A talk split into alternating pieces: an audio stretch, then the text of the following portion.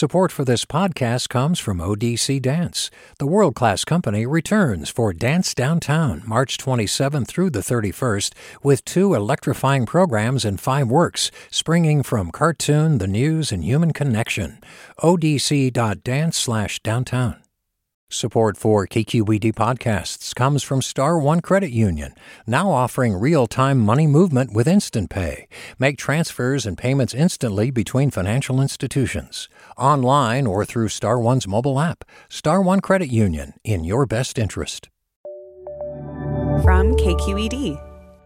Good morning. This is the California Report. I'm Maddie Bolaños in San Francisco, and these are the headlines we're following. A California lawmaker reintroduced a bill Wednesday that would ban state financial aid to private campuses that give admission preferences to children of alumni and donors. This method is known as legacy admissions. Critics say it disproportionately favors affluent, mostly white applicants and should be eliminated. These calls come after the U.S. Supreme Court ruled against race-based affirmative action last June. AB 1780 would apply to USC, Stanford, and Santa Clara University, the largest providers of legacy and donor preferences in the state. The bill would prohibit colleges like these from participating in the Cal Grant program if they participate in legacy admissions. A blizzard warning is in effect through much of the Sierra foothills through the weekend. David Rowe is a meteorologist with the National Weather Service in Sacramento. It's going to be a prolonged event with lowering snow levels and just moderate to heavy snow that goes on for 2 or 3 days. We're looking at like 5 to 10 feet of snow up at the pass levels. Down in the foothills, it'll kind of really depend on how low the snow levels drop. Right now we're looking at probably around 2,000 feet or so east of Sacramento, maybe getting down to around 1,000 feet in the foothills up by Redding. Periods of heavy rain and snow are expected to pick up later this afternoon, but the most extreme weather will hit the region on Friday and Saturday. Rowe says blizzard warnings are fairly rare for the Sierra Nevada. They only happen a few times a decade. He says it's best to stay inside with enough supplies to last through the weekend. Meanwhile, the greater Lake Tahoe area is preparing for this latest storm. Truckee's Emergency Service Coordinator Bob Womack says first responders are on standby and prepared for action. Operations definitely ramping up. Our police department will certainly be staffed up for response and looking towards where they can mitigate issues early on.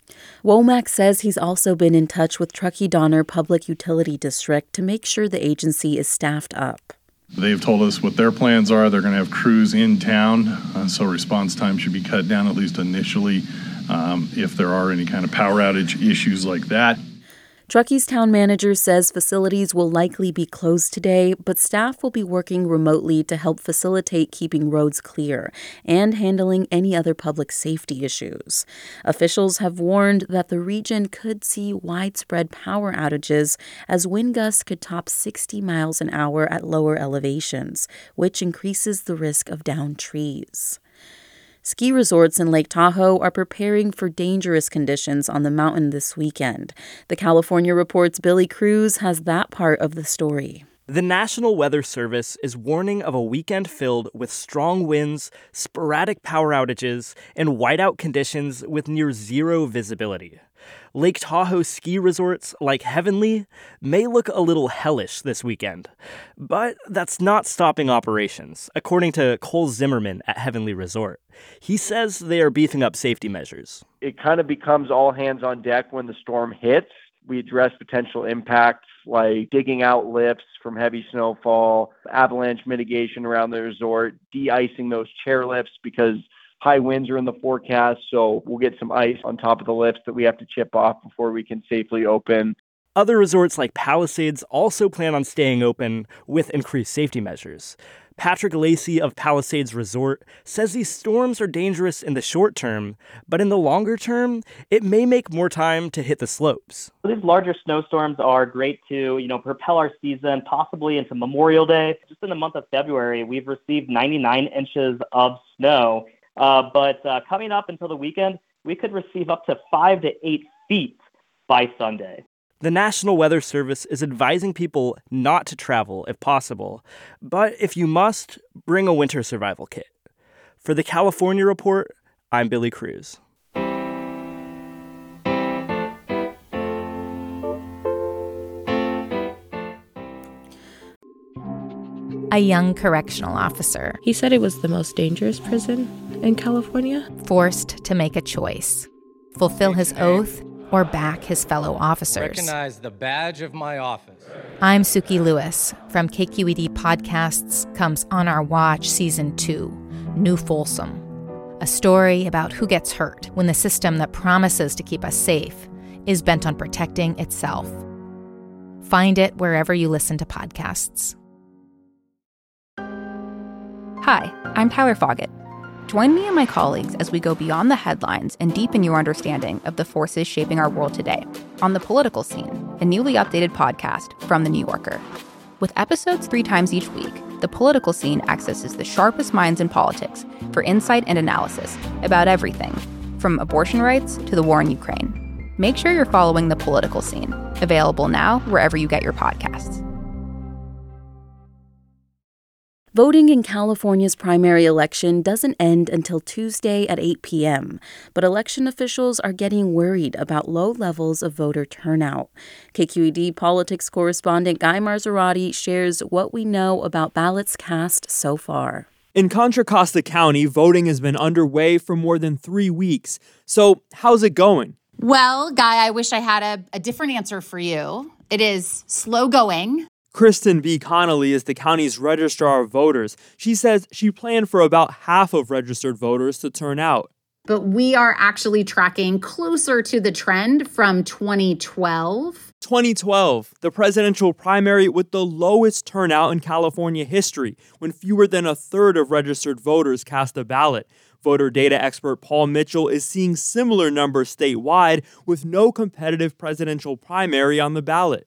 I think we're going to have low turnout, and as turnout drops, it doesn't drop equally for all groups. Take seniors and voters under age 35. Both groups account for about a quarter of registered voters, but looking at who has turned in their ballot so far, seniors are almost 60% of the voters who cast a ballot, and 18 to 34-year-olds are only 8%. Mitchell says voters so far are not only skewing older, but also whiter and more Republican than the full electorate. That could have a big impact on California's U.S. Senate race. And the possibility that Steve Garvey is going to make the runoff, even though California hasn't elected Republicans statewide in almost 20 years. But there's a big caveat for all of this. Voting is still happening. We'll know the full picture on turnout after the election. For the California Report, I'm Guy Marzorati.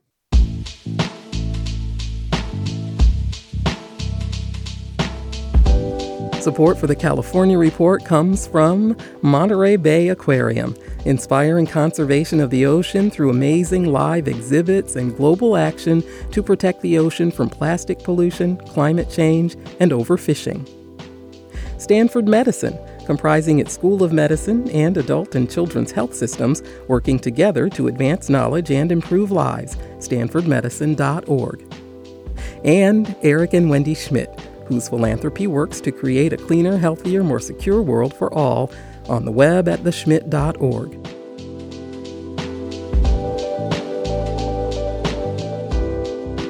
And that is the California Report for Thursday, February 29th. We're a production of KQED Public Radio. I'm Maddie Bolaños. Thanks for listening and have a great day.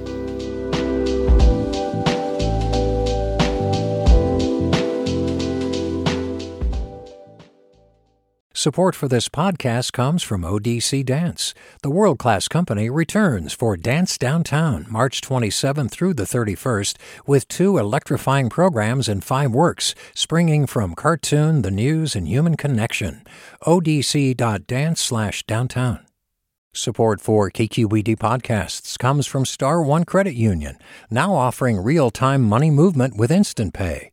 Make transfers and payments instantly between financial institutions, online or through Star One's mobile app. Star One Credit Union, in your best interest. Hey, John Favreau here. There's no shortage of political takes in 2024, but quantity doesn't cut it. We need a better conversation about the latest biggest election of our lives. On Pod Save America, me and my co-hosts cut through the noise to help you figure out what matters and how you can help. Every Tuesday, Wednesday, and Friday, Pod Save America is breaking down the political news that makes us laugh, cry, and snap our laptops in half. Expensive year for laptops.